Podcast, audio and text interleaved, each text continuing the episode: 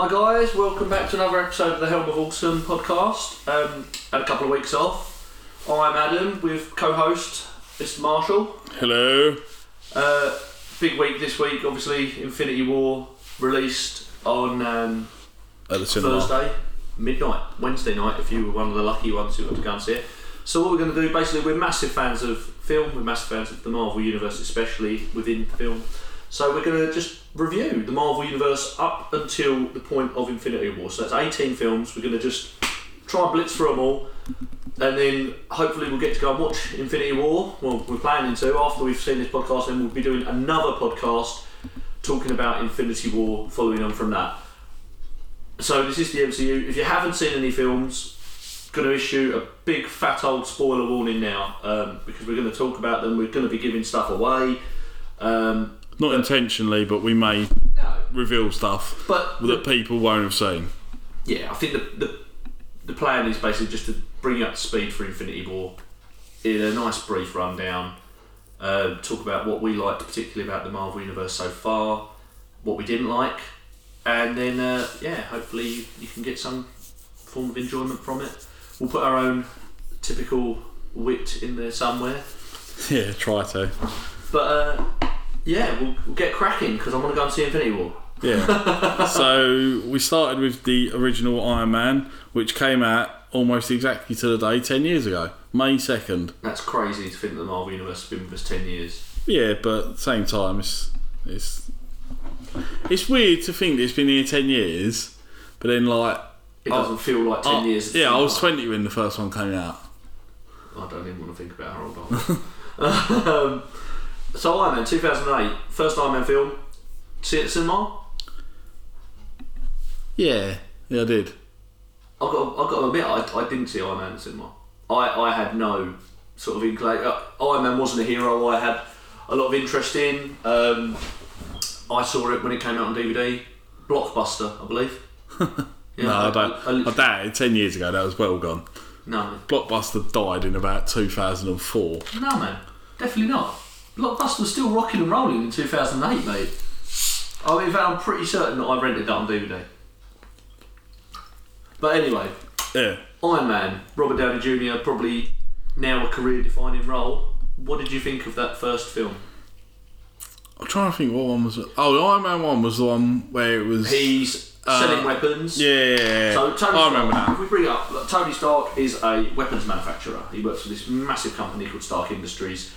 And Owns. Well, yeah, he is the, the principal lord of Stark Industries, which is inherited from his father. They make weapons, they sell them.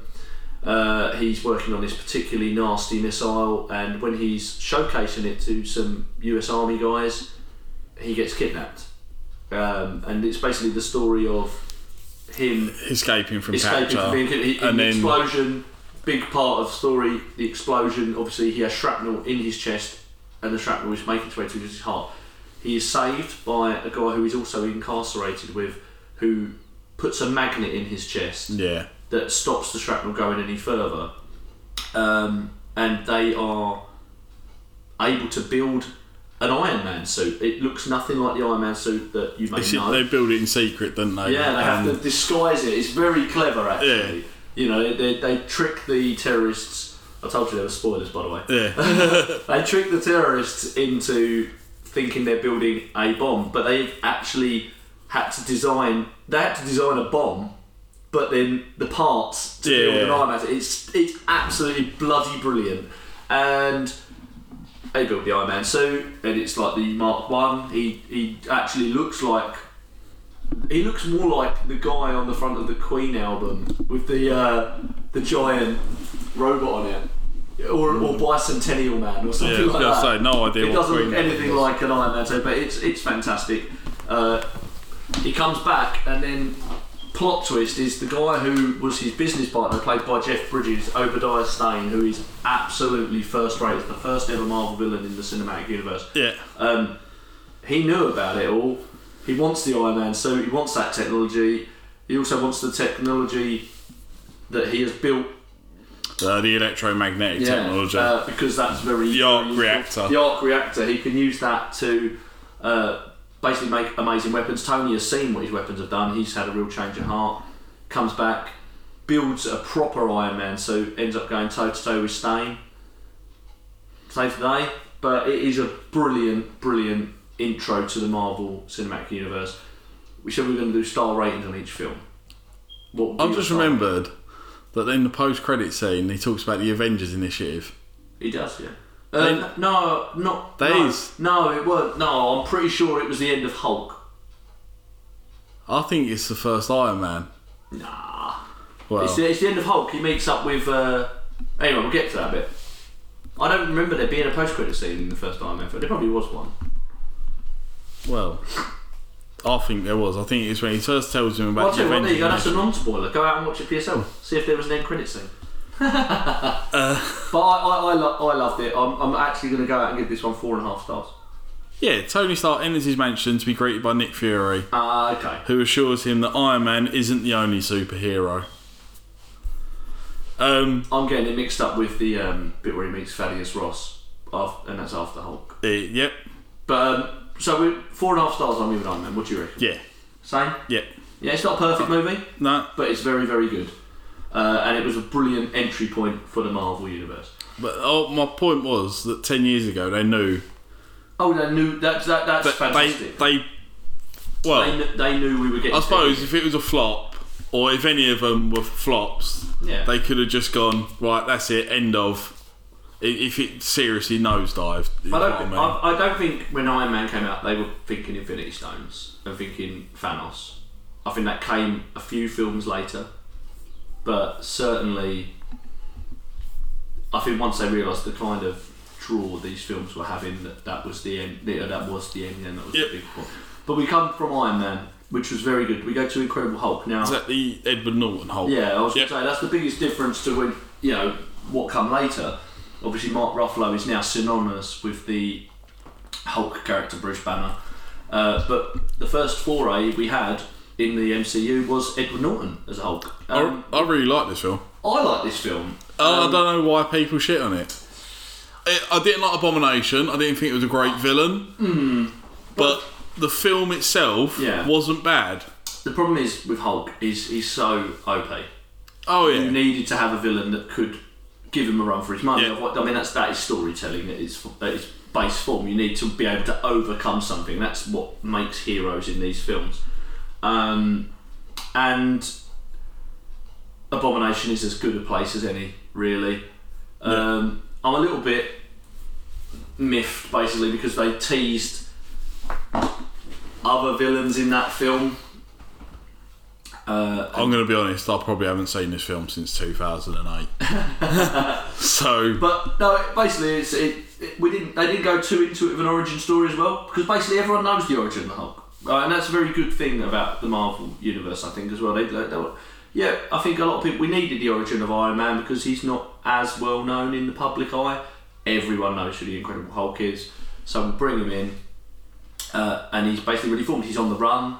Uh, he's starts out. He's living in Brazil. And what happens is he's working in a bottle factory. He cuts himself, and his blood goes into one of the bottles of drink before it's sealed. Someone drinks it, and then obviously he's on the radar because they detect the gamma yeah, in the blood. this is now it starts, is it? It starts where he was in a super soldier program, wasn't it? No, that's Captain America. No. He, he wasn't in Super Soldier. Pro- the Super Soldier program is is his nemesis. I feel like we probably should have watched these films before we did this podcast. But I like that we're doing it from what we remember as well. Oh, sorry, yeah, Yeah, yeah. He's- basically that's how it yeah. starts. And uh, but yeah, he's on the run. Thaddeus Ross, General Thaddeus Ross. He is played by William Hurt. Really, really good role for William Hurt. He's just got that menacing kind of Hmm. older authority figure.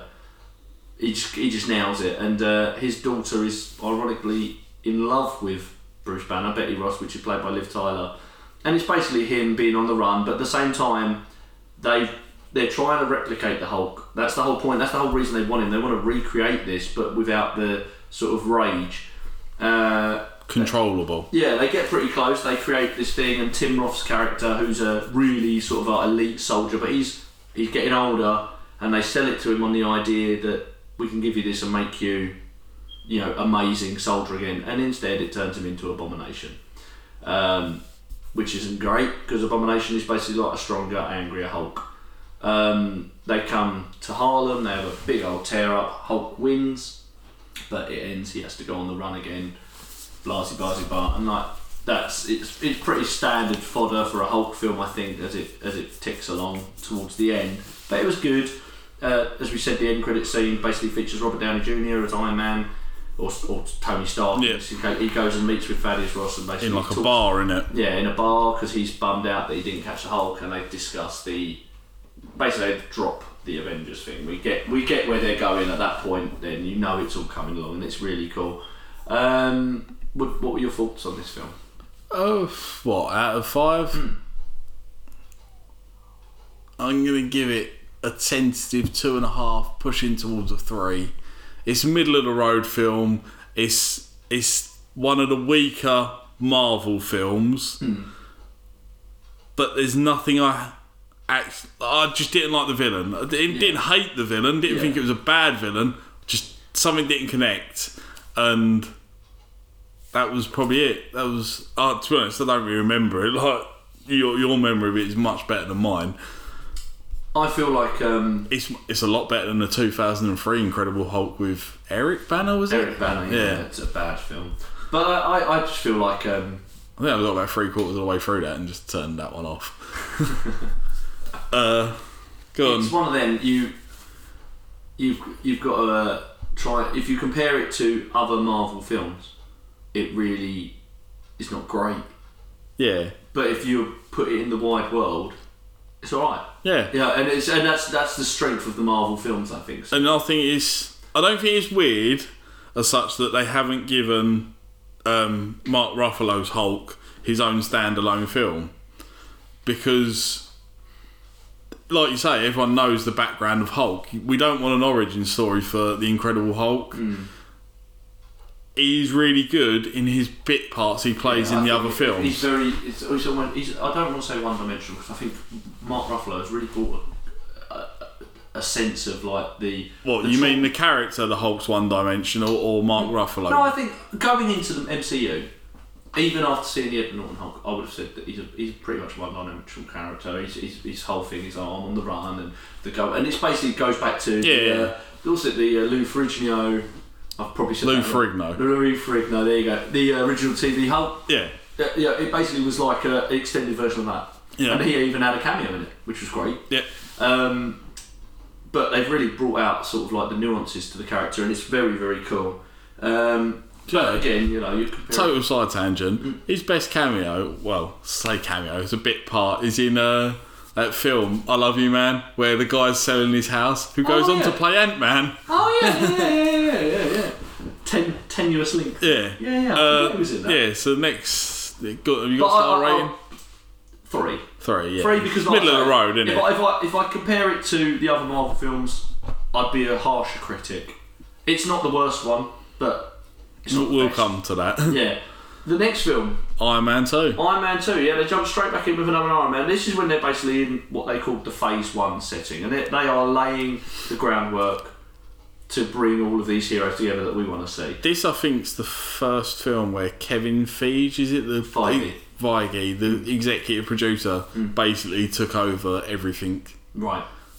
Because this film very much was the first one in sort of saying, right, this is where we're going. We are, Yep. and, and it was known at this point that we're going to get Avengers down the line in some form.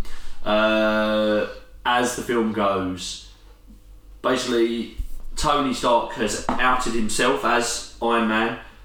Everyone It's was right, right at the end of the first one, isn't it? Right, yeah, that's the basically the very Yeah. last line. Is he, I'm Iron Man. Yeah. Um, And he sits down and eats Yeah. cheeseburgers. Uh, but he, he, everyone knows who he is. He's under investigation from the Senate, and they want his technology. Um, it's you get the other the other famous sort of like military tech company in the Marvel universe is Hammer, and they they want the tech, but they're not going to wait for the Senate, so they want to get like this guy Whiplash, who's played by Mickey Rourke, to beat on Iron Man and steal it, and it's just you can hear probably in my tone, I'm not a massive fan of Iron Man 2. Yeah. I think it's very po- it's very easy to do in superhero films to just overcomplicate things. At the end of the day, I know it's not real. I'm going there for escapism and fun at the cinema. I want to see explosions. I All I- want to see not So- Michael Bay level. I just want to see a fun film. And I All I remember is the scene where you see Whiplash, where Tony Stark's doing some stupid kart racing show Oh, off, yeah, yeah, yeah. and then he comes out, then he, and it's the car with the Cuts whip. Yeah, yeah, it's yeah, it was the baddie. It's, it was just not interesting. yeah, yeah. I, I- I just think it was just it, to me. It just wasn't a great film. It, it really wasn't. So, And in like on that topic of baddies that I didn't like, it's a Marvel film, but it's not classed in the Marvel universe. The Amazing Spider-Man two, where they had Shocker, played by no, uh, Electro, Electro, mm, played by Jamie Foxx. Jamie Foxx. What a terrible film. Yeah, Purely, uh, it's not all on Jamie Foxx. It was just a shit film from start to finish, it really. was bad enough that it killed the franchise because. And I think the the problem with that one, I know we're going off out of it, is he was a good Spider-Man. He was so unbelievable as Peter Parker because he was handsome, he was confident, he wasn't this geeky, awkward teenager. yeah. Whereas uh, Tobey Maguire, his he was more believable as Peter Parker, Yeah. and less as Spider Man. He seemed a bit weedy and. Anyway, that's my rant about the Amazing Spider Mans. Okay. Pardon me. Um, yeah, no, I, but it like I see where you're going with it. It basically brings back you, you need a strong villain to have a good film. Yeah. you definitely do. Uh, it's very important actually. But yeah, for me, this this didn't have it. Uh, it wasn't. Of course, it was never bad enough to derail the the freight train that the Marvel universe was starting at that point. It was still. Robert Downey Jr. of course was still brilliant in it. He Yeah. was fantastic in the role. He always is. Um, and they changed uh, from Terrence Howard to Don Cheadle Rhodes, and I think that was a very. It was apparently down to money. Uh, Brown uh, Howard sorry wanted more money. Ro, he Don Cheadle. Don Cheadle was there in the wings, and I think Don Cheadle's a better actor. Yeah. and it's worked out for the best. But um, it's not something they do in the Marvel films a lot. Change Yeah. people, and, and that's the, probably the only instance off the top of my head I can think. That was the most significant thing about this film, I think, to me. If we think of another one, it'll be purely as we go. Yeah, but um, it it was yeah. I, you say you thought Hulk was middle of the road. This was probably off to one Yeah. side, like hitting the curb, but not quite crashing. I would give this two stars at best. Yeah. Yeah, I agree. I t- yeah, I can't disagree at all. And then, I'll be honest, the next two films, I didn't know they came out in that order. Yeah. I thought Captain America came first, but No, the next Thor, Thor was two months earlier. The next one was Thor. Now, Thor, if you had a really bad film, this needed to be good to sort of reignite. Yeah. Uh, it smashed it out of the park. Absolutely. Another! yeah, uh, it's funny. It's uh, got the origin of Thor again. Like if you don't like some characters like Spider Man, we all know the origin because we've seen it a million times on film. Uh, we all know the origin of Batman. We, you know, Yeah. Superman. We all know these. sto- We know them. They're ingrained in our DNA now. Thor is a little bit. Unless you're you're in the comic book circle and you read comic books, I think it, it, you would be a little bit less inclined to know where he come from. They went in a slightly different direction with him because obviously in the um, in the comic books he has to take on an alter ego when he's on Earth, Donald Blake. Uh, they gave you a little Easter egg of Donald Blake in this film, but they have treated him. He is a god. He is from Asgard. He's the son of Odin. They went all in on it, and it was a stroke of genius. So And Chris Hemsworth is ripped to fucking looks like a god. he, he does. Which helps. He, he really does. And the, I think that we talk about strong villains. To this point, I've not seen a stronger villain than Loki. Nah. He was absolutely brilliant. And It's weird as well because the main thing he fights is that big metal Yeah, yeah, yeah, yeah. face War shooting. Worlds Yeah. type thing. Yeah. Yeah. You don't really, really. It's more that Loki's the trickster behind Yeah. the scenes. It's a very good introduction to Loki as well. So basically, the, the story starts.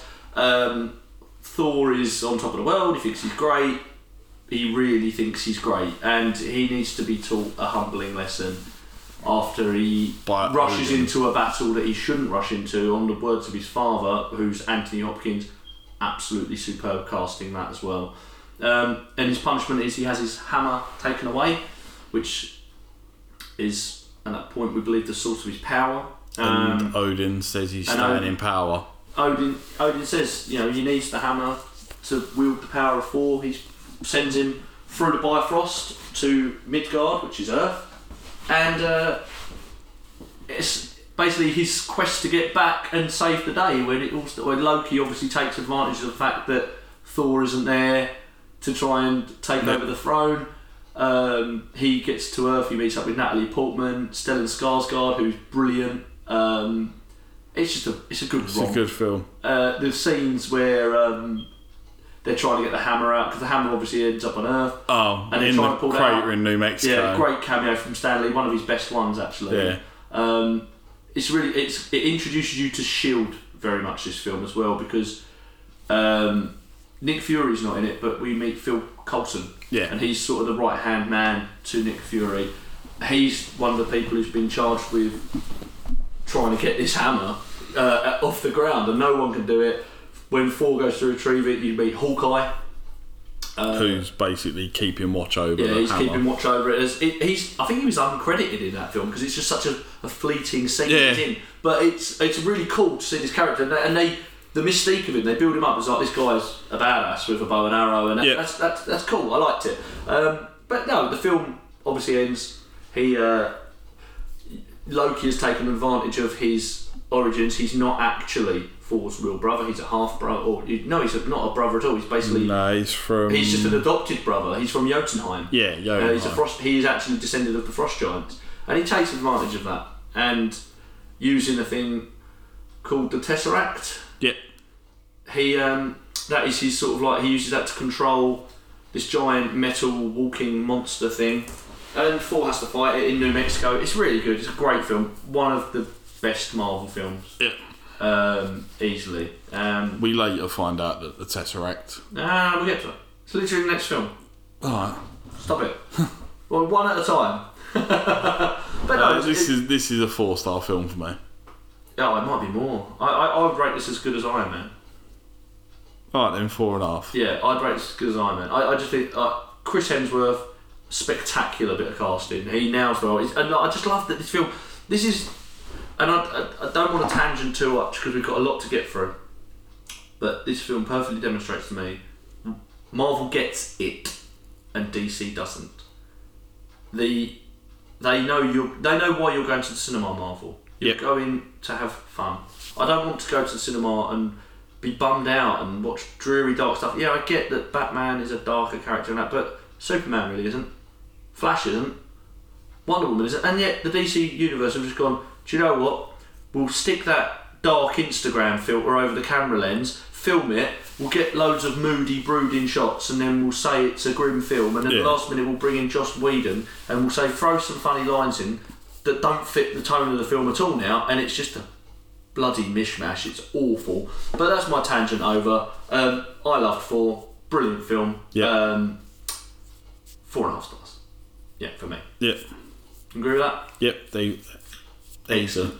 Now the next one, Yeah, next one's Captain Captain, America, America, the first Avenger. the first Avenger. Now I had absolutely zero interest in Captain America.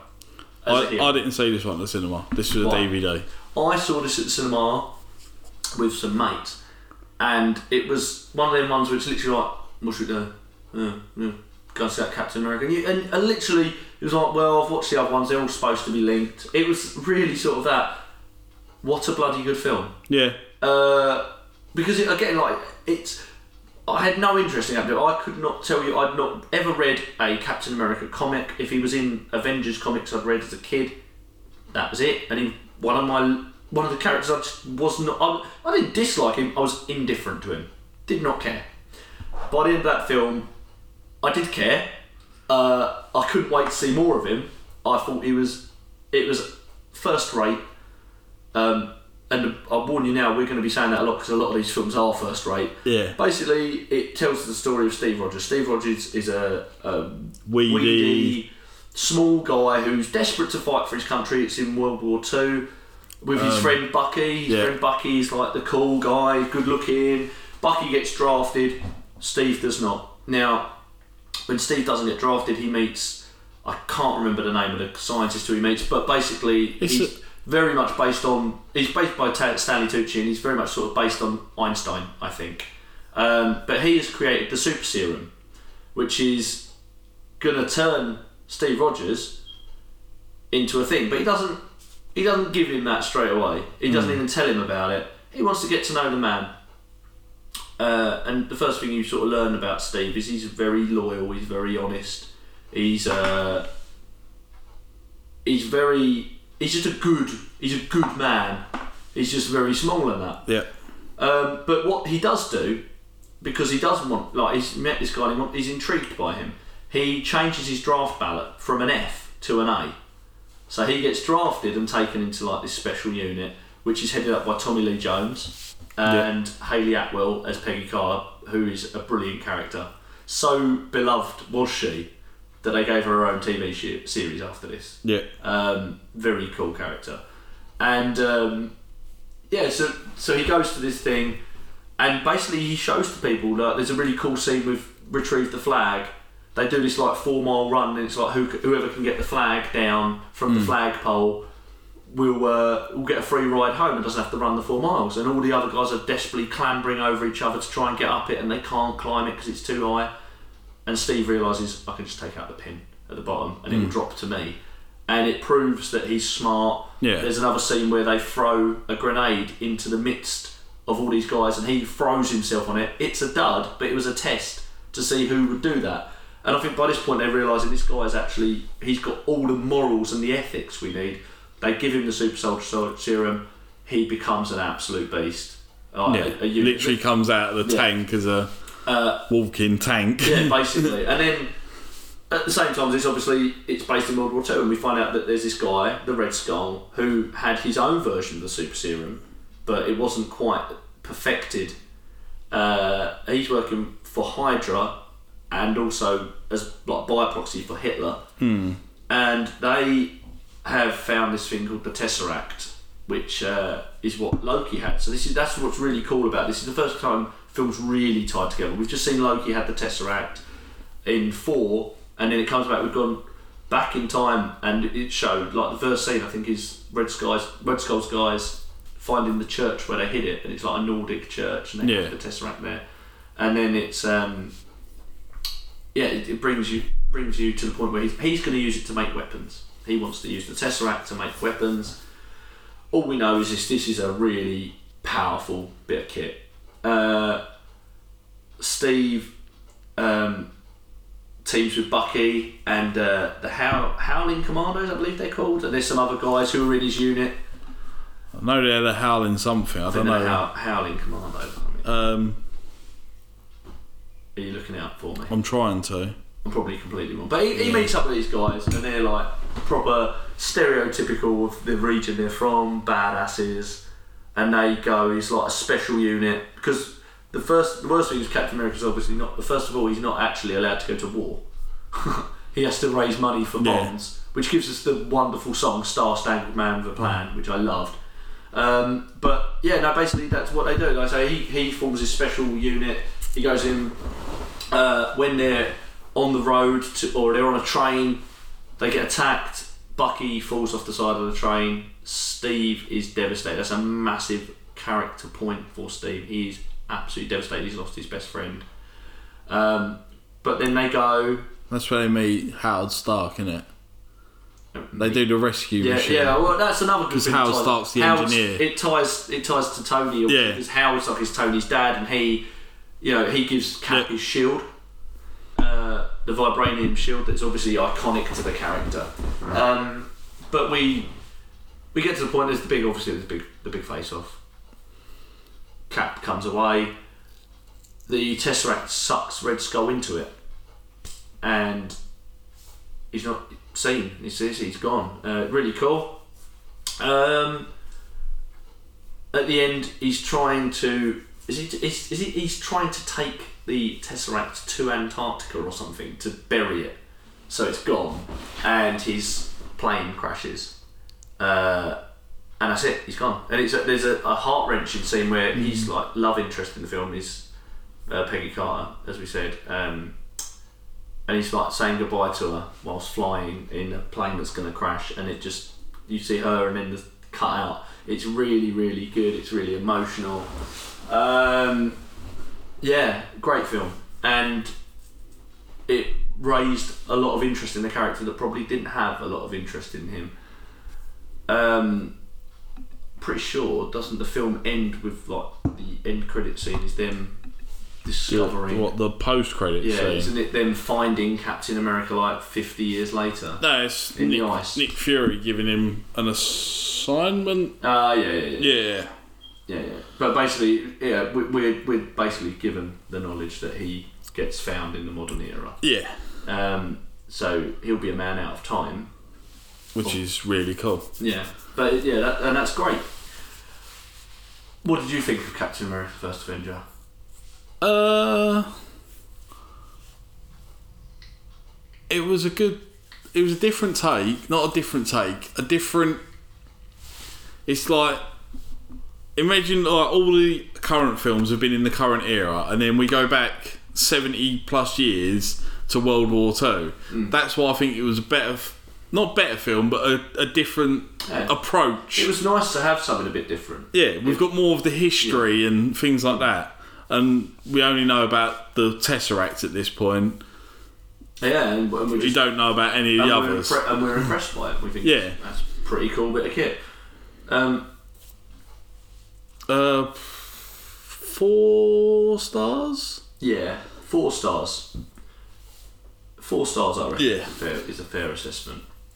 So then we move on to The Marvel's The Avengers Assemble because we're in the United Yeah. Kingdom where Obviously, they it was just- couldn't have it the was name the The Avengers. Avengers in America. Over here, we've got Avengers Assemble because we had a TV show in the seventies called The Avengers. Yeah. which no one. But I, I mean, I, I barely know of it. Yeah. I, that's, that's about it. you know. Um, but uh, So it- this film was a bit different in the fact that we got introduced to new characters that we hadn't even seen before, Hmm. but we just heard of, like Black Widow. nah, she was in Iron Man 2. Yeah, but not like as in a main character. Oh, right, okay, yeah, They're like you're bringing together a, like yeah. selection of characters, like Yeah. Hawkeye. Like you said, he only really had a cameo. Yeah, yeah, yeah, yeah. I see what you're saying. And these these characters didn't get much of a backstory. You just like Jesus, these are cool people. Yeah, but That came later, sort of thing. The That did come backstory. I actually watched this recently because it's on Netflix at the moment. Yeah. Um, it's a bloody good film, and it still stands up. I think I'm pretty sure this film came out in 2011 No, or 2012. twelve. I know it was around because I remember getting the box set DVDs. And I'm not a major nerd. I'm literally looking at a list that has got them when all I on. was I, for my 30th birthday, I got the box set of the first like six films. Phase one. Yeah, Yeah. phase one. Um, that was really cool, and that was no, so that tells you how old I am as well. but uh, yeah, Avengers starts. Um, it's basically bringing us all together. I've I've watched it recently. I'm just like scrabbling at the moment. How to Yeah. describe it? Loki uh, is back in it, and basically it starts off. We've got the Tesseract under Shield command, right? So and they're doing stuff with it. We don't know what they're doing. And They're, they're running they- tests on it. Yeah, they're running tests they, to I work mean out what it is. Uh, Nick Fury Bruce. Banner and No, no, not Banner. Type- He's not there at that point. No, no, no. It's Nick Fury is doing the test, but with Stellan Skarsgård's character from Thor. right. Alright, and Hawkeye is there as well, and he's just keeping eyes, Yeah. like with his bow and arrow. Loki turns up with this scepter and fucks shit up, takes the Tesseract, uh, gets away, but not before he has mind controlled Hawkeye and. I, I really feel like I should know his character name. Erik Selvig. Selvig, there you go, Doctor Selvig. Right, he's, he's got him. He takes them with him, and they go running off into the night. And that's at that point, right? Nick Fury's like, yeah, we kick in now, kick in the Avenger, Avengers initiative.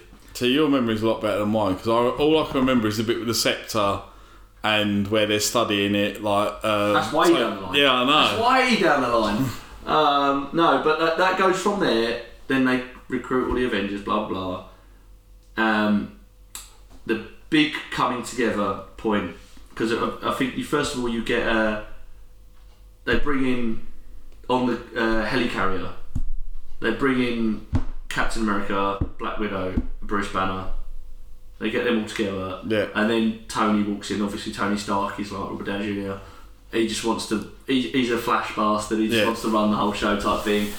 Um, and at this point, Loki he attacks. I don't. I can't even remember why he attacked that place.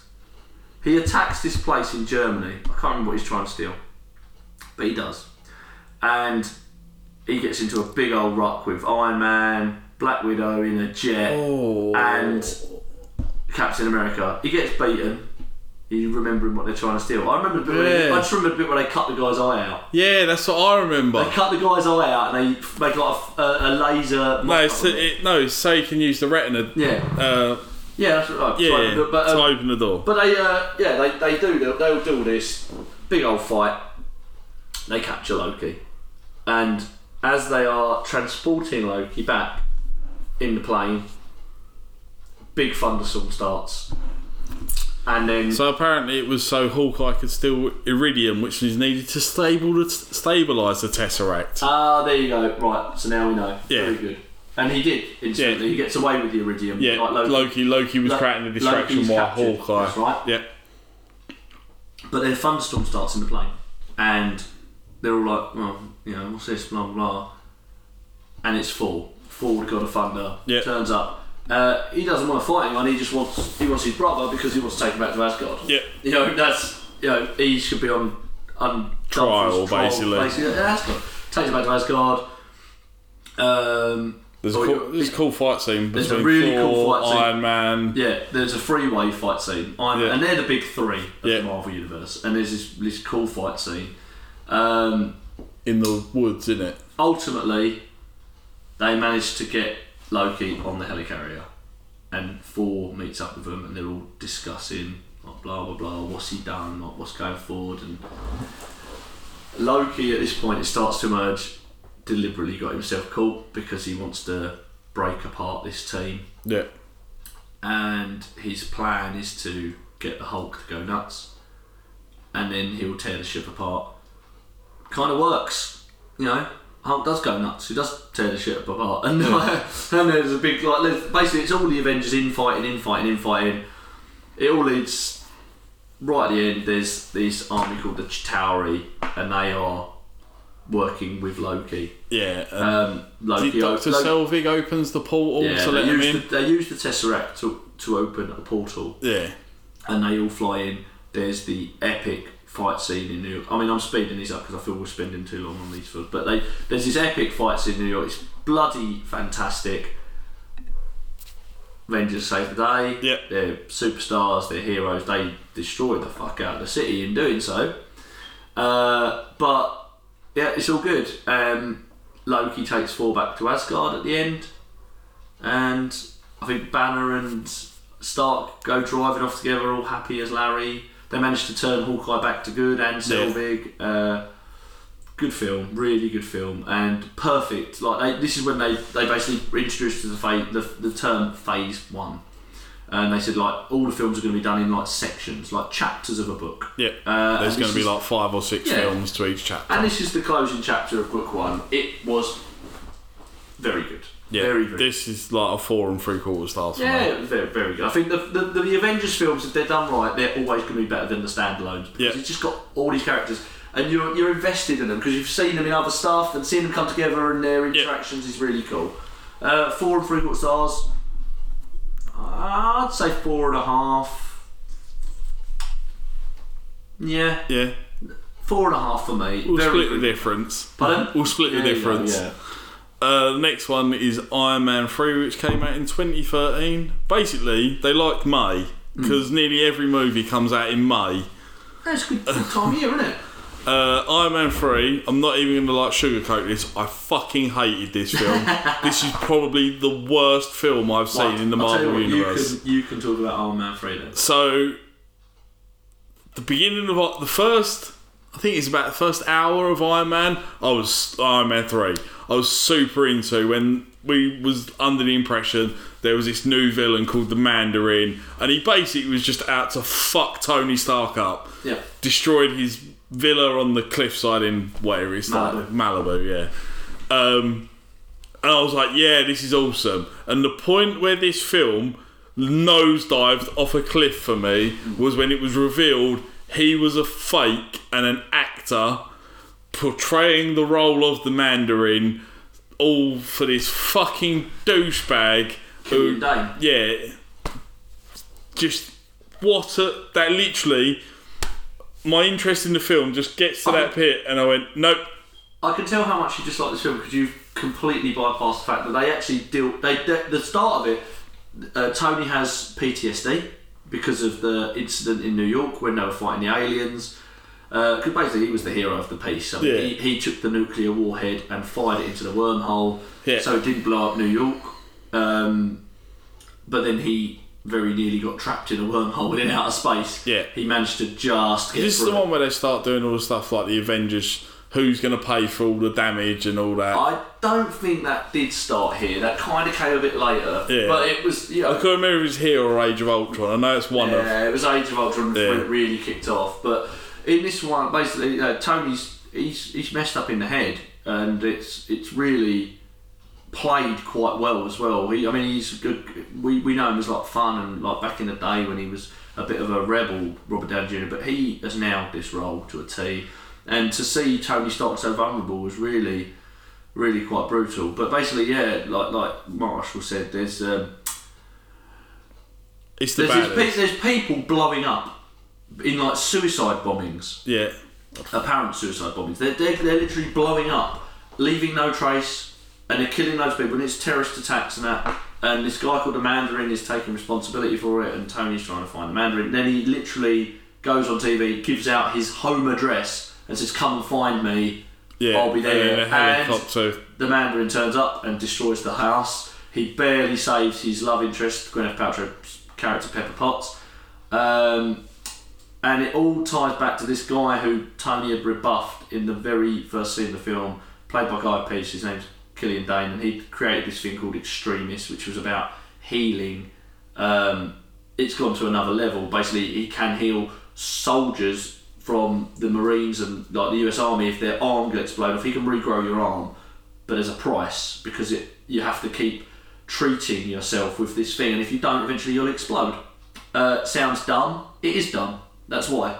Yeah. Um, and then, like I say, it turned out, oh no, that, that really cool looking guy played by Ben Kingsley, you thought was the Mandarin. He ain't the Mandarin. This guy's the Mandarin. He's just an actor. That was dumb. I know they released like a one shot that's not actually in a film, and it was like done as like a, a special release that it kind of suggested that that he wasn't the Mandarin either.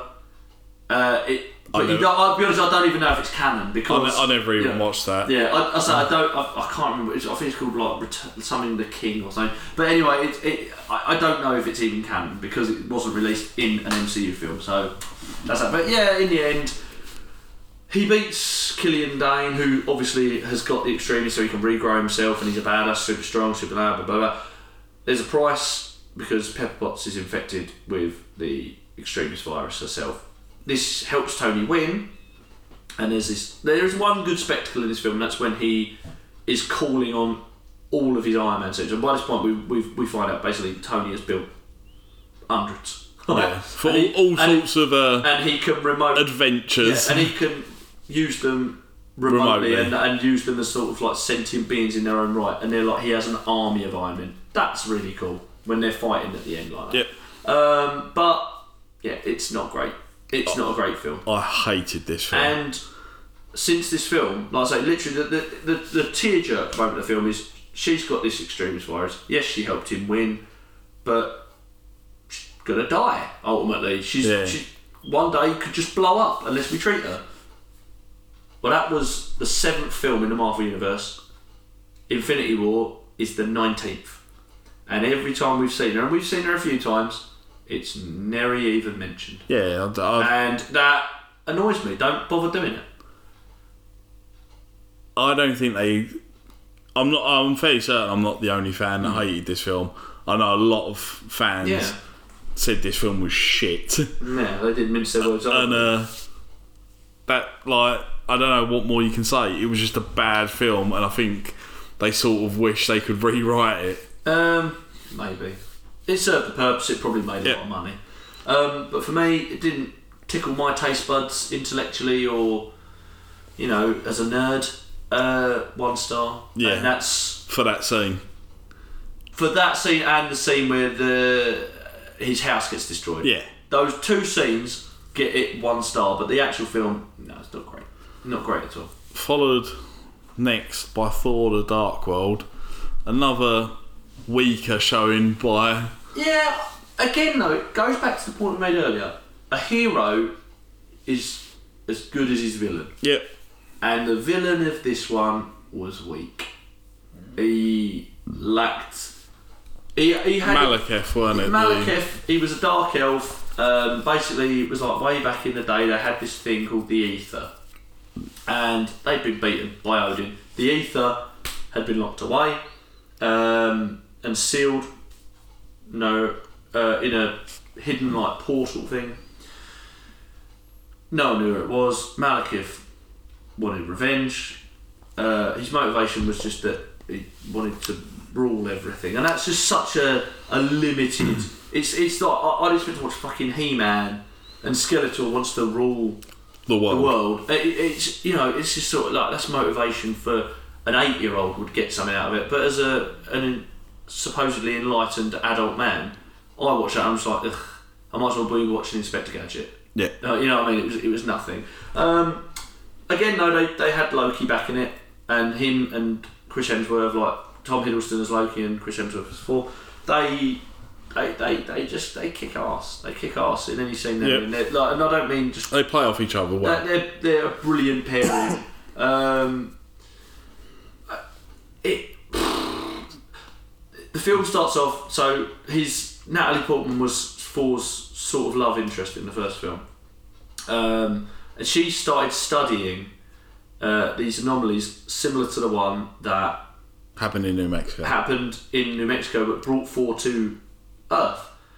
Um, she gets summoned to this place. It's actually in South London. She goes there. Yeah, and, and these kids have found There's like, like there's a car that's like spinning in the air, and they throw a trainer down a, a stairwell, and then it appears above them, and like defying the laws of physics. She goes into it, and rather than having the same thing happen to her, she finds this weird red substance, and uh, it bonds with her. Yeah, that's the ether. no, Yeah, that's mate. no. the ether bonds into her body because when she comes out and the police are waiting for her saying she's trespassing, she goes fucks it up, and then Thor has to come and save her.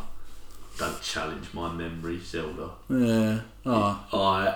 And then, but then Thor takes her to Asgard, and she's got the ether inside. her. yeah, and then And- they do that weird scanning yeah, thing. Yeah, right. Uh, basically, Odin is not happy that he's brought her here. He knows the ether's bad. He basically all for just killing her. Yeah. Uh, Force, no, he's in love with Natalie Portman, who isn't. Um, but he, uh, yeah, he he says no, blah blah, got to do this, got to do that. At this point, Malekith attacks Asgard. Um, Free, oh, what's her name? Freya. Freya gets killed. That's Odin's wife, Thor's mum. And even though she wasn't actually Loki's mum, very close bond there because she taught him sorcery and all stuff Yeah. like that. Um, so they're pissed off. They he kidnaps Natalie Portman as well, doesn't he? At that point, and then Yeah. Thor and Loki go together to rescue her. Yeah, in that weird, beat stupid Malekith. planet. Yeah, they end up on his planet. Loki dies, uh, which is actually really brutal when you watch it the first Yeah. time. You're like watching, like, wow, he, he sacrifices himself for Thor. Um, we end up finding out that basically the reason for all these weird Anomalies. anomalies is because the nine realms of Norse mythology are in perfect alignment nearly. And when they are, Malekith will be able to unleash the ether and he Destroy will rule, Yeah, he will rule rule slash destroy the nine realms. I mean, that tells you how much. Yeah. It, Um, basically, the film culminates in a big fight in Greenwich. in Greenwich, yeah, yeah. But uh, Uh, they say that the Maritime Museum is actually the British Library, which Yeah. annoyed me. And they also get a train four stops, and everyone's like, they're not even on the right lane. Uh, Yeah, line. yeah. Isn't Greenwich on like the DLR. Yeah, Docklands Light Railway. Yeah, Um, he's totally on an underground train. It was an alright fight. Lots of weird.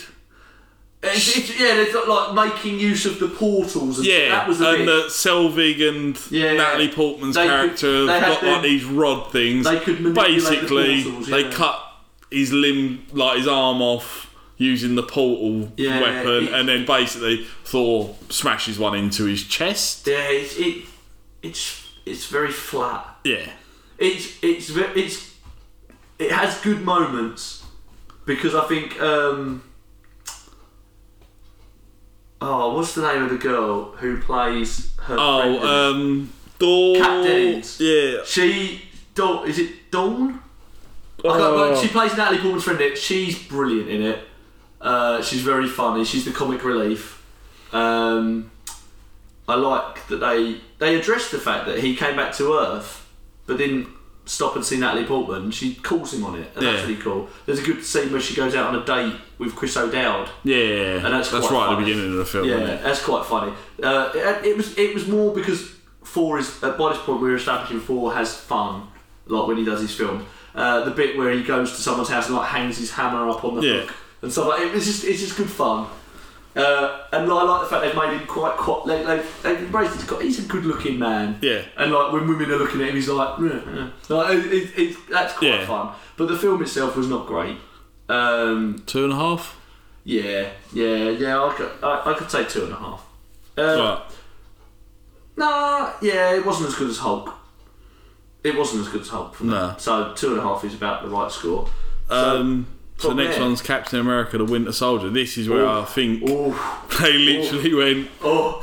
Now, "Let's go up to nine. right now this film. Now, what I love about this film, Marsh, is that we know what a superhero film is. Mm-hmm. We have superhero, we have supervillain. Shit goes down. Superhero overcomes and wins. This was not a superhero film. This is like a film noir, spy thriller.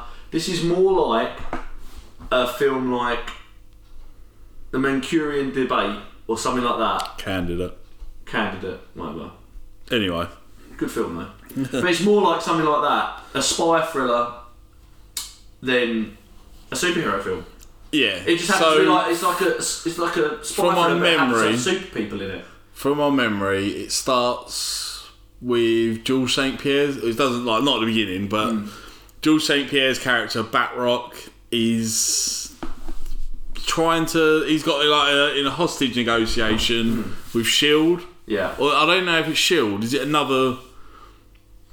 No, it's still Shield. Is it Shield? Yeah, but Shield doesn't look anything like Shield because after. It, uh, yeah. No, see, Shield's counter-terrorism force, which was called Strike. Yeah, but it's still Yeah. part of Shield. Um, and he's basically got some of the Shield guys on Yeah. a boat somewhere. I can't remember where it was in Earth. yeah, yeah. And uh, the bit that was good in this is they've obviously sent Captain America in with the strike team to like get the casualties out. Captain America basically goes on a one man rampage, beating the granny out of everyone who comes his way. uh, eventually, he doesn't beat Batroc as in kills him. He defeats him sort Yeah. of. Batroc gets away, but he gets blown through a door Yeah. and gets revealed that uh, Black Widow was downloading information instead of helping with the rescue operation. I mean, that's when Captain America finds out that the world, especially It's not black for, and white. It's not black and white, and it's he's because he is the man out of time.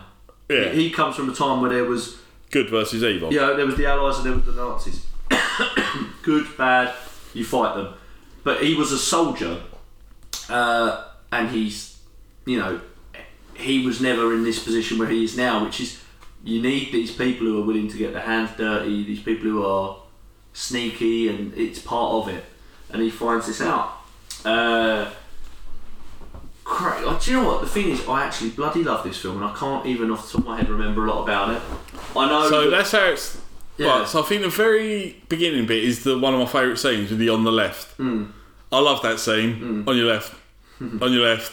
It would just be so annoying to be Sam Wilson in that position. yeah, Uh, then there's the Batroc bit in the boat.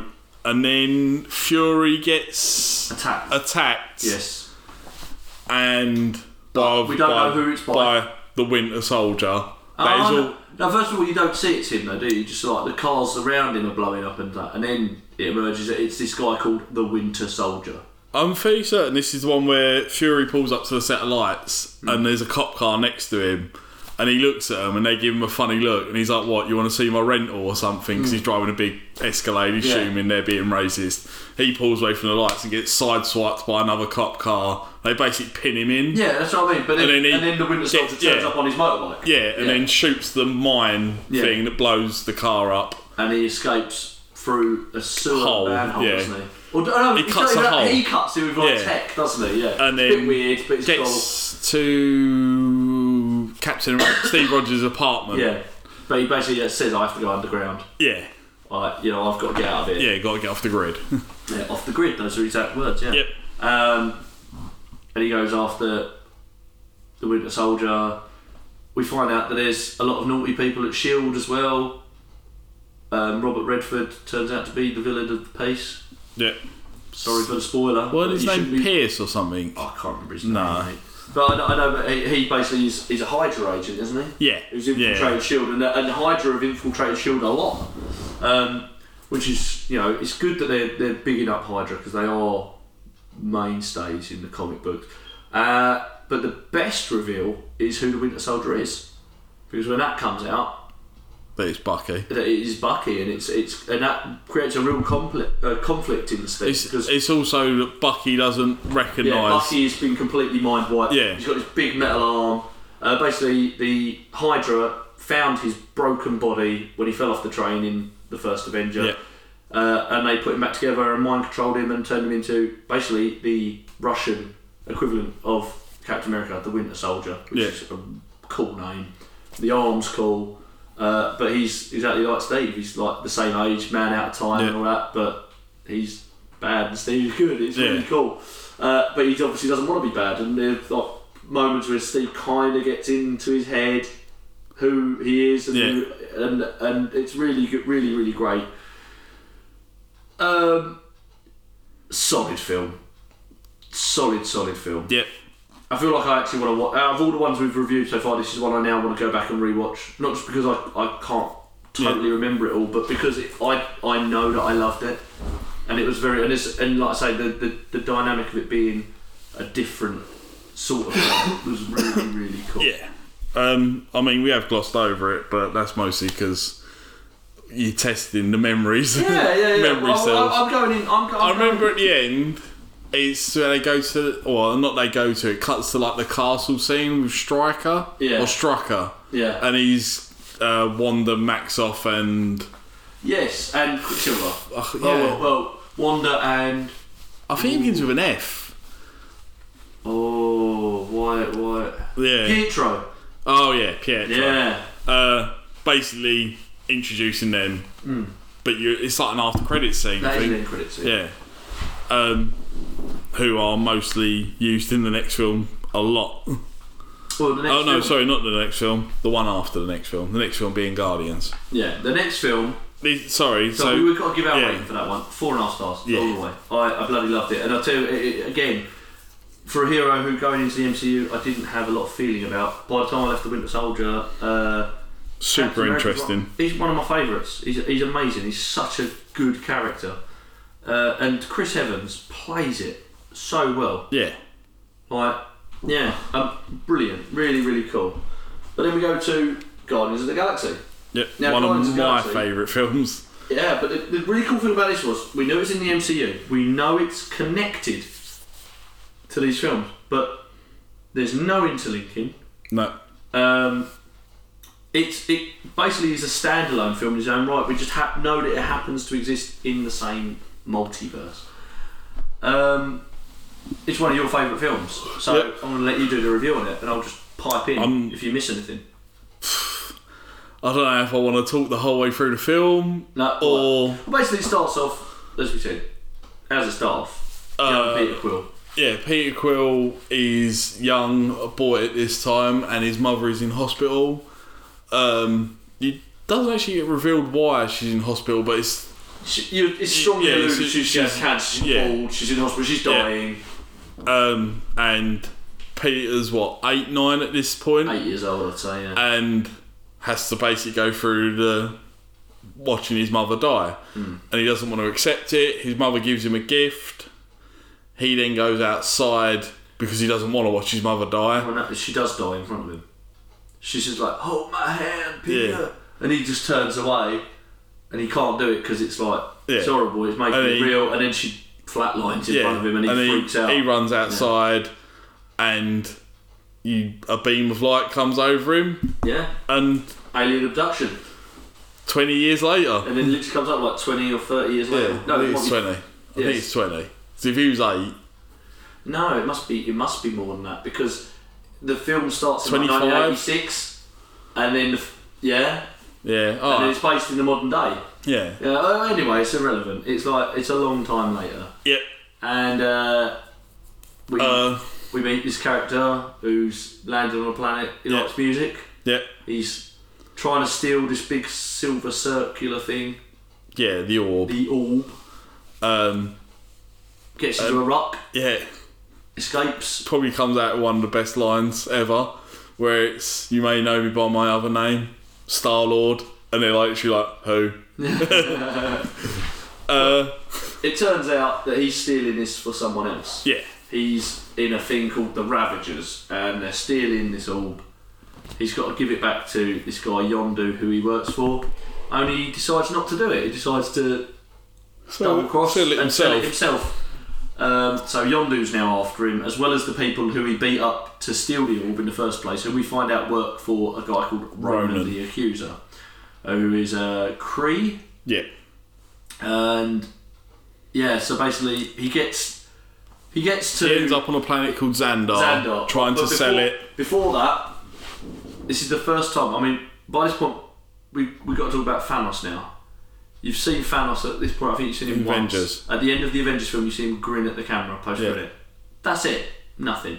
You see him in this film because Ronan and a Chitauri guy are talking about needing to get the orb, blah blah blah blah blah, and Thanos is there, and he's like saying, Yeah. I'll, give, "I'll give you this." I'll be like, he's basically saying like, "Don't fear me, boy." Yeah, and all that. Uh, but he lends uh, Ronan his two daughters, not actual daughters, yeah. but they're called the daughters of Thanos, Nebula and Gamora. and Gamora is sent to go and get the orb on Xandar. on Xandar. Now, Basically, Just she attacks She Peter attacks Quill. as he's Yeah. walking out of the place he was going to sell it. The That's guy, when he finds out it's it was to do with Ronan, he wants nothing to do with it. Also on the planet at this time are Rocket and Groot. Uh, Rocket, who's a raccoon, Yeah, who and they're basically and, like- and Groot, who's a giant living tree. Yeah, they're sort of like bounty hunters. They're Yeah. looking for any And- easy money to make. And Yondu, who has put a price out on Peter, that's the prize they want to claim. yeah, They all get into like a big four-way fight, and then they just get arrested yeah. uh, by the Xandarian Special Forces or whatever, Which is John C. Jimmy Reilly, Kit is the and head of and Glenn Pete- Close. and Peter Ah, no, Serafinowicz. Peter Serafinowicz, yeah. Yeah. I love that he's in that film. Such a cool guy. Um, but yeah, they get arrested. They get sent to this like maximum security prison. Uh, basically, it's it becomes sort of typical prison fodder. But they've got a, they've got a hatch way of escaping. They're all saying they want to work together. They want to get the orb back, um, and they want to, you know, escape. Um, and they, they know they, and basically Gamora said I wanted to get the orb not for Thanos. I want to get it for me because I can sell it to a guy called the Collector. Yeah, and I can make you know something stupid like I so many so many million it's- units yeah. or whatever. So they all like right okay well we'll help you we'll all muck in and we'll do it. We'll split it and we'll split it. four ways. yeah I don't know say three ways or something No, and then Groot. yeah Yeah, yeah I'm Groot yeah, Um, but they do that, and they, while they're there, they meet this guy Drax, the Destroyer. Now, Drax, his wife and child were killed by Thanos. He knows who Gamora is, so Yeah. he wants to kill Gamora. Peter slash Star Lord has to protect her. It all kicks up. Basically, then he ends up helping them escape. They escape. They go to the collector. While they're there, he gets drunk. He sends a threat warning to Ronan, Ronan. who comes. Then they have to escape. Because they're in a they're in nowhere. Yeah. It, basically, it's the head of a titan. It's a Yeah. giant, like a giant bloody or celestial. Sorry, not Yeah. giant. Um, the uh, collector is played by Benicio del Toro, who just collects weird shit from all around the universe. Yeah. He explains to them, and this is the first time it's mentioned in all the films. It's why it's so important that the orb is actually an infinity stone, and he says the infinity stones come from the creation of the universe after the Big Bang. There were six stones that represented, you know, everything that is essential to existence. So that'd be time, uh, reality. reality, space, Yeah. uh, mind, power, soul. Yeah. Um, and this is one of them. This is the power stone.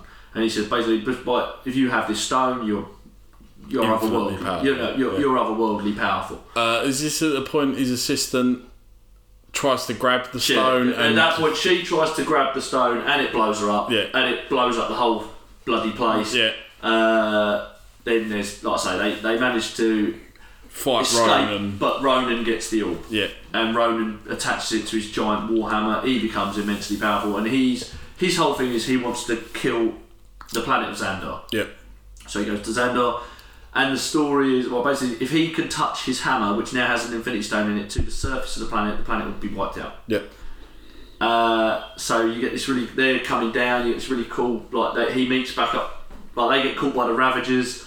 The god well they're not the Guardians at that point. But they the five of them get caught, and then they come up with this big plan with Yondu, uh, Michael Rooker, who's probably the one who steals the whole film. yeah. Um, and they they go out, and he's going to help Xandar defend itself with the Nova Corps Yeah, and uh, it's just, it's a really cool space battle because obviously Star Lord and his gang are sent in to take control of the ship, yeah. They, they, they get onto the Kree warship. yeah, basically they manage to crash the Kree Warship onto Earth, and then just as Ronan's about to touch the hammer to the surface, uh, Star Lord challenges him to a dance off Yeah, which is it sounds dumb, really is funny. Um, and then they Rocket and Drax put the gun back together while out of sight, don't they? And they fire it, and then he catches it. yeah. What are you doing? He I'm catches- distracting you, bro. He catches the stone in midair. Now we've been led to believe that if you hold an Infinity Stone, You'll be and you're, you're you have to be a being of immense power, Yeah. otherwise you'll die. Now Peter starts like kind of cooking, but not quickly. Doesn't very, explode, yeah. Yeah, it's very slow. and then the Guardians link hands. Puts a hand out, touches it. Drax, Rocket, Groot, they all link hands. Oh no, not Groot, sorry, because Groot's not there at this Yeah. point. They all link hands and they find that the four of them are able to muster some sort of control over this stone. They've beaten Ronan and they give the stone to Nova Prime, Glenn, Pro, Glenn Close, sorry, and she stores it away for safekeeping. Um, all whilst betraying Yondu. In, and they, he, he, they, basically, he basically betrays Yondu again, but Yondu doesn't care because he loves Peter because he basically raised him. He's the one who abducted him. yeah, Uh, great film, really good fun. So it just brings us up to the star rating. what for Guardians? I would have to give this probably my five star film. Yeah, Yeah, I love this film. It's literally it's a film I can just put on and watch. I'll go for that. And, the, and one thing we didn't even. I think it's because it came out of left field. I, weren't- I went in with no Hmm. expectations, and it was so good. Yeah, no one. I don't think anyone had heard of the Guardians. No one was, and, and then all of a sudden it's, it's, it's massive now. Yeah, Um, yeah, I could probably go with you. The soundtrack is another thing. Oh, yeah. Uh, it plays a big part in the film as well because like his mum and him used to listen to music, so the whole way through he has a, a mixtape a cassette tape. Yeah, and he can listen to. Um, the songs from the eighties, yeah, seventies, and eighties. Yeah. and then that his mum used to like, and then he gets a new one, which turns out the gift she gave him at the beginning that he'd never ever opened. He gets it back, yeah, and, was uh, volume two of the mixtape, and that's volume two, and that's what they're going to use in the second film. Yeah, Um, right, so we do that. And the, the most important part about this film is now we've heard of these things called the Infinity Stones. yeah, Um, we know of this guy Thanos, and he's a bad dude, uh, and he wanted the orb, like, and he's kind of pissed off that Thanos went into business. Uh, Thanos, sorry, Ronan went into business for himself yeah, because he wanted it. Now that's so significant going forward But at the time, it was just kind of like an additional block device. Yeah. It's like, okay, right, yeah, I guess they're going to build to this like, kind of point. Okay, that's pretty cool. Um, but that was probably what made Guardians of the Galaxy such a significant film. Was more that Yeah. that it was the first time we've been introduced to these and these sort of extraterrestrial characters like on a big level as well, mm-hmm. which is really cool. Following up Guardians, we had to wait a while for this one. Yeah, nearly what, just short of a year Yeah, just for short of a year. Avengers: Age of Ultron. Came out about three years ago. Now, Yeah, 'Cause I yeah. can remember like my Facebook memory is literally that I went and saw it on this day three years ago. First time I went to the cinema on my own. That was uh, Age of Ultron. Everyone I speak to has a mixed opinion on this. What is your one? So, I think the premise of the film was good. I think the execution was where it lacked. right. So what is the premise? So, in this film, Tony wants out of saving the world. He basically wants to settle down with Pepper, mm-hmm. and he creates a. remember, He was like it wasn't just one thing, was it? He wanted to create like a unit of It's basically like a so, not soldiers, but like a defense Yeah. force. of like Iron Man. Yeah. but they would be Controlled run by the AI. Ultron, the Yeah. Program. Yeah. Um, and then now you're testing my knowledge of this film because I haven't seen it in years. As I remember, their they have like their opening sequence of the film is uh, Hydra stronghold. They attack it, um, and This is the one with Wanda and yeah, Pietro. basically like that they, they Uh, managed to get them. They ca- yeah. they they capture them. I take them anyway, but they, Yeah. they, they it's a big like the big movie moment. The Avengers all Yeah. dun dun dun dun. Yeah. So, like the big big bring them in. Remember who these fucking guys are? Yeah. Oh yeah yeah yeah. So that's what they did it for. Um, the, Pietro and Wanda, who we'd seen at the end of uh, Winter Soldier. Basically, they are uh, Quicksilver and Scarlet Witch um, from the Avengers and also from the X Men. Because they're mutants in the Marvel spectrum, that means Fox the rights to the term mutants. They can't be. They are. Yeah, they are they're- enhanced They're like humans. enhanced humans. They've been the, the, the story in these universes. They've been created and given these powers. Uh, he is lightning fast. Like, he's basically like the Marvel equivalent of the Flash, yeah, but he's nowhere near as powerful as the Flash. and she, And she is super super OP. yeah Like it's ridiculous. Like so powerful. She can hex manipulate. blasts, uh, manipulate your faults, manipulate. Oh, it's it's insane. In fact, you know what? We probably do a video just running off her powers. Yeah, Um, but yeah, they they've got the um, they get them back. All's good. Um, Tony, like you said, is developing this program because he wants out, and he's saying we can all get out and we can have this, and it'll basically do the Avengers thing for us. The program that's going to run that is called Ultron, and it's basically the old Terminator syndrome. It becomes aware, it becomes Yeah. sentient. It takes over Jarvis. yeah. I was gonna say I vaguely remember seeing where it attacks Jarvis. It attacks who's Jarvis, who is obviously Tony's like AI. AI that he uses for everything. Um, and then once he's done that, he fashions a body for himself out of vibranium parts. Yeah, So he's now indestructible per se as well. Yeah. Uh, and he attacks the Avengers. He gives them an arse whooping. But he also controls all these Ultron robots uh, as well, which is nuts. And he can put his because he is in everything. Um, what's that film they done with um, Johnny Depp recently? It wasn't very good. Transcendence. Basically, it was No he, idea, he gets Ain't basically he gets himself uploaded to the internet and Yeah. he's in everything. Oh, That's yeah. basically what Ultron is, isn't he? He's in everything. So it makes him a formidable. Um, because he's an AI, he's learned about how Yeah. to. So because he's can learn things, he can learn how to defeat yeah, that's right. And the- nations and so like. And the main thing he learned was that humans aren't very nice. You know, we, we, we fight each other and all this stuff. Uh, and he basically comes to the conclusion that no, you can't be trusted with the world. Uh, only thing to do is to wipe you all out. that's his end game. He manages to free uh, Quicksilver and Scarlet Witch, and I vaguely remember a scene with Ulysses Klaue Uh, because you are spaffing in your pants because you love him. yes, when they get in the vibranium Is that when he rips his arm off? Or did, that, did he already not have an arm? I really I think he couldn't. rips his arm off. He may do. I really couldn't. I Honestly, Anyway, I've no, only it's to seen. get, the they want to get the vibrate. Yeah, get all he's the in- vibranium, aren't they? I don't know if they name it as Wakanda then, but he's in the vibranium mines. Hmm. Um, and it's just it's he's one of them films. I don't remember much about it. Uh, I think it, the big payoff is they want to use yeah use the nation or con- whatever it is country of Sokovia Yeah. where Wanda and Pietro are actually originally from Yes.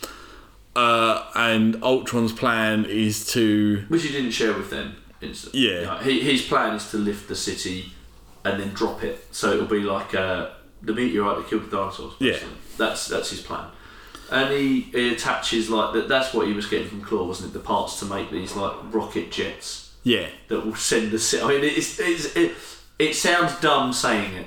Yeah. it's uh, it- he's basically going to turn it and use it as a spear into Earth. yeah. It's it, It was It's it was dumb. and it's yeah. a shame because James Spader is really good as Ultron. Yeah. I mean, obviously, I know he's only really the voice and stuff, but it, he's he's he gives it menace, and then you find out that mm, big fight. They obviously the Avengers go to Sokovia and this city being lifted in the air, and they've got blah blah. Um, Quicksilver and Scarlet Witch realise he's Yes. bad, he's bad news. He's going to destroy it like this. No, they they join the Avengers uh, on the face of it. Uh, Quicksilver actually sacrifices himself to save um, Hawkeye. Yeah. It was really like they teased the whole way through this film that Hawkeye was going to get killed. Yeah. he was too happy. Like he's a family man. He's going to retire. This was like- the first film with Vision in, wasn't it? yes, and that was towards the end as well because he's the one who ultimately beats Ultron. Yeah. Basically, Vision. They- Vision is Jarvis, yes, they, they managed to get the, the stone that was in the scepter way back in the first Avengers film. Yep.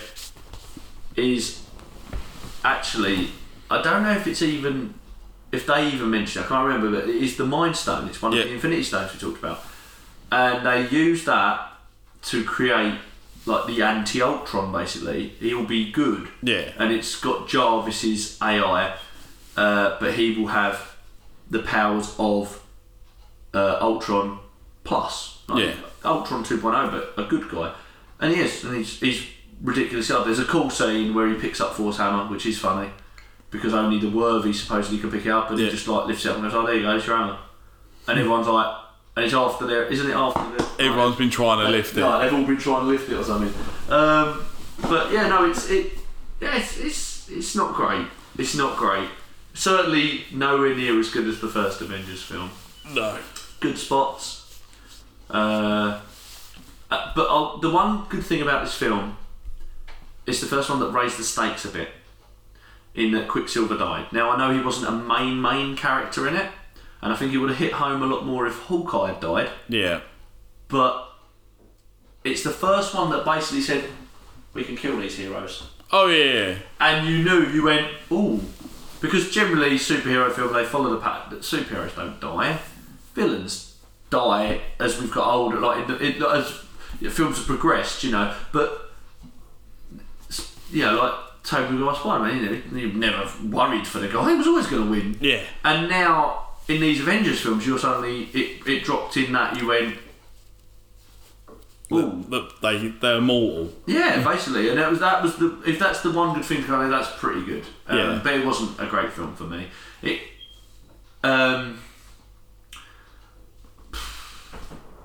three stars because there was some cool action sequences in it. The the plot was weak as Yeah, anything, but it was just the the, the action scenes made up for the weak plot. Let's put it that way. Um, and then we go on to the last film in Phase Two, which is Ant Man. right now, wow. Yeah, this is this another film I went in with quite low expectations and was like, we haven't mentioned him yet, so I'll get his name in there now. I went saw this with the uh, the Gavlar, yeah, the Garibaldi, um, Gavlatron. He came with me. He had just moved into with me at this point, um, and didn't really know the guy. Seemed all right. How wrong I was. but I said, oh, you know, we're going to see Ant Man together, and it was like, I getting to know you, go out and see Ant Man, and we did, and it was, um, yeah, wow, really good film. Just and again, showed the versatility of these Marvel. This is basically a comedy. This is Yeah. this is what Hancock could have been, I think yeah, it's like a superhero kind of doesn't want to be a superhero and is thrust into a situation and it's fun and we've got great supporting characters in this like really good supporting characters yeah bl- shocked me especially after I knew Edgar Wright was supposed to write and direct and then he got booted off he wrote it, but he didn't direct. he co-wrote because they changed a lot of the script as well after Yeah. he left. But uh, it's a, it's yeah, really good film. The we'll go in. Basically, they've got this guy Scott Lang. He's uh, he's quite intelligent. He's got like a degree in engineering or something. Yeah, um, he's he's, he's uh, like a tech engineer. He's Yeah. a very smart man. but he's down his luck. Like he's he's not. Down, he's like what he's in prison because what he did was he found out that the company he worked for was embezzling money from the pension fund or something, Yeah. and he went in, hacked the computer, and stole the money. Yeah, But he got caught, so he goes to prison himself for embezzlement. yeah, Uh, he had a young family at the time, so his wife's obviously left him, Judy Greer, Hmm. who, if you don't recognise her face, you'll recognise her voice if you're cool because you would have heard it in Archer. 'Cause She's the voice Yeah. of Cheryl Tunt. yeah, Um, yeah, so uh, she basically it's him trying to reconnect with his daughter, who's like three. yeah. His wife is remarried, uh, but he comes out.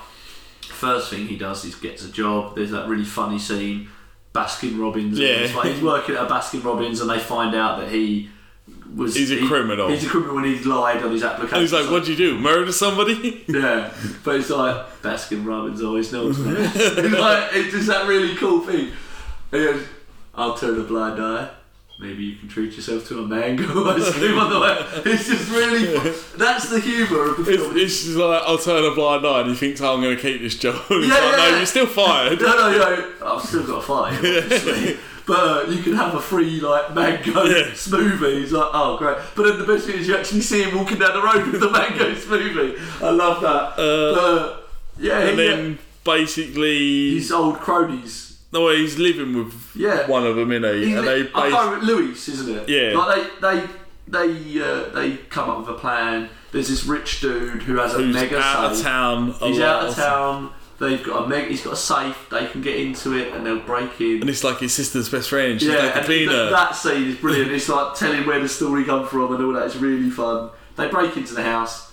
He goes to this safe. It's a mega, mega safe, by the way, and it's like something they had on the Titanic or something Yeah. stupid. Uh, he it's like an old cast iron door down a flight of stairs. Like I say, he's a smart man. He uses like uh, he freezes it. he freezes it, doesn't yeah, he? he freezes the hinges. and manages to bust it. But when he goes in, there's no money in there. There's no jewels. All there is is like a, a, suit. leather suit, which is like something a biker would wear. That's Yeah. what it looks like. It looks like a biker's suit, like leathers.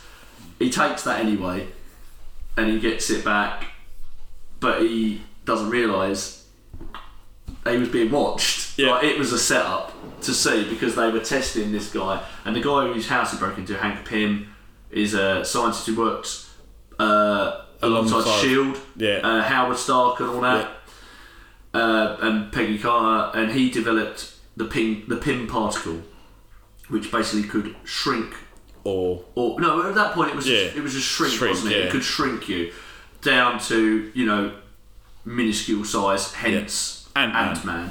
Uh, he'd also developed a special helmet so he could talk to ants, Yeah. and use them. It, it's it just sounds it sounds silly, but it works. yeah, His his sub he's basically his thing going in is that he has been forced out of his own company, uh, Pym Tech or yeah, something like Pym that. Industries. Yeah, by he used to be his protege. His protege is a bit of a bit of a knob. Darren. Darren Cross. Yeah, yeah, he's a bit such of a a terrible name. It's a villain name, though, isn't it? or a left back. I, I, the thing is, I don't think I've ever met a Darren that I've like been intimidated by. Well, I don't know. He, he had the look. He was big, bald. Yeah. But he, he basically wants the Pym particle. Hank Pym's never giving it to him. He's doing test after test after test to replicate it, and he's close. And Hank knows he's close, and he's like, this technology cannot fall into the wrong hands. Yeah, because he, He's- he's, well aware Darren's probably going to sell it to the highest bidder. He, it emerges that he was the original Ant Man back during like the Cold War. Yeah. Uh, and he used to get sent in with his wife, who was nicknamed the Wasp, and they would go in and they would sabotage behind enemy lines because they could shrink down and that. And it's quite really cool. And uh, his wife actually died. She did a thing. She went into the quantum realm, which basically means you shrink too much. Yeah. Um, and he never forgave himself. That's when he came out of the business. Uh, now he needs to get back in, but he's old as fuck. Michael Douglas, by the way, the CGI at the beginning to show young Michael Douglas. How Yeah. much did that blow your mind? Yeah. Absolutely. It's insane. as good as the one in Civil War, isn't it? Where it's young Tony Stark. Yeah, that's Yeah. not. I thought the Michael. I thought the Michael Douglas one was better. Yeah. Cause he it's the one where you're like, Jesus. Yeah, he's nuts. But they, I say they do the. Uh, he he basically recruits Scott Lang, and he pretty much is like of the opinion like you help me or you're going to jail. Yeah. he's, he's kind of blackmailing. His daughter Evangeline Lilly is uh, a bit upset by it. She's like, why didn't you just come to me? Yeah. But uh, that's the father daughter dynamic. They have a bad relationship because of the mum and because he never opened up about what happened with the mum. Yeah. Ultimately, they start training Paul Rudd to be Ant Man. They're training him and training him and Getting him montages. the uh, the we bit with find the, out that moving the sugar cube yeah, with the ants. we find out that like this Darren Cross, the baddie of the piece, is kind of ro- kind of romantically involved with Hank Pym's daughter. yeah, he wants to be romantically involved. You, you're not you're not ever Yeah. sure, are you, of it? But he's invented a suit called the Yellow Jacket suit, which is basically like an Ant Man suit, but with lasers. lasers. yeah, lasers and wings. Uh, so it can fly and it can blast you up. And that's what they're going in for, and to stop him selling the tech to Hydra. And shit goes down when they, they formulate this big plan. Paul Rudd gets his cronies that originally got him the job in. It's it's just a romp, but at this point it's good fun, good action. The scene where they're fighting end up in Paul Rudd's daughter's or Scott Lang's daughter's bedroom, and they're fighting on a train set. And And there's a giant enlarge. Thomas the Tank. Yeah, it's they make real use of the the fact they can shrink Yeah, and they- that they the make- environment. yeah the environment. That's what I was doing. They they make real good use of that, and I think that's it's just good fun. Um, ultimately ends with him uh, kind of romantically involved with Pym's daughter himself, and he's got a good relationship with his wife and her new husband and daughter, and it's it's a it's a happy ending. It's a really happy Yeah. ending, and it's a nice happy ending. Uh, good conclusion for phase two. I was you, when they were first announced they were releasing, I was like, why is that coming after Avengers? The Avengers film in the phase Yeah. it was this the the latest films in phase three, which we'll get onto on the next podcast. Um, they represent a real tone shift, and this wouldn't have fitted in, but it did fit in with tone, phase two, which was still quite fun, and it wasn't connected to anything else. Yeah. which is is good. And um, yeah, I bloody love that man. I love Paul Rudd. I mean, anyone see Anchorman, Brian Fontana, you, Yeah. you love him. He's, he's, he is a good. I Love You Man Yeah. is a great film. I, He's I- a good I comedy actor. very good comedy actor. So um, for me, I'd give this four and a half stars, and it yeah surprised me. I like being surprised. Yeah, definitely. Similar Um, score, Yeah. yeah. Yeah, I, re- I did. Uh, to be honest, I went in with quite low expectations, Yeah, and I was happily surprised. Yeah, very pleasantly surprised. Um, are we gonna call it a I think we'll call it a podcast now, um, and come back and we'll come back three? and do phase three and leading you up to the Avengers on the next episode of the Helm of Awesome. Um, hope it's helped you out. If you are just wanted wanted to be brought up to speed, maybe before you go and see Infinity War, um, which we'll oh, we'll be reviewing that too coming up. But yeah, that, that, that's the phase one and phase two of Marvel Universe, um, as told from our non-journalistic Yeah. point of view. Jagged Just- memory. yeah, just as fans, and it's, I'm actually quite impressed that we remembered as much as we did. That just shows how these films have inhibited our lives. Yeah. But uh, until next time, um, I'm Adam with Marshall, and we will see you on the next episode of The Helm of Awesome. Goodbye. Bye.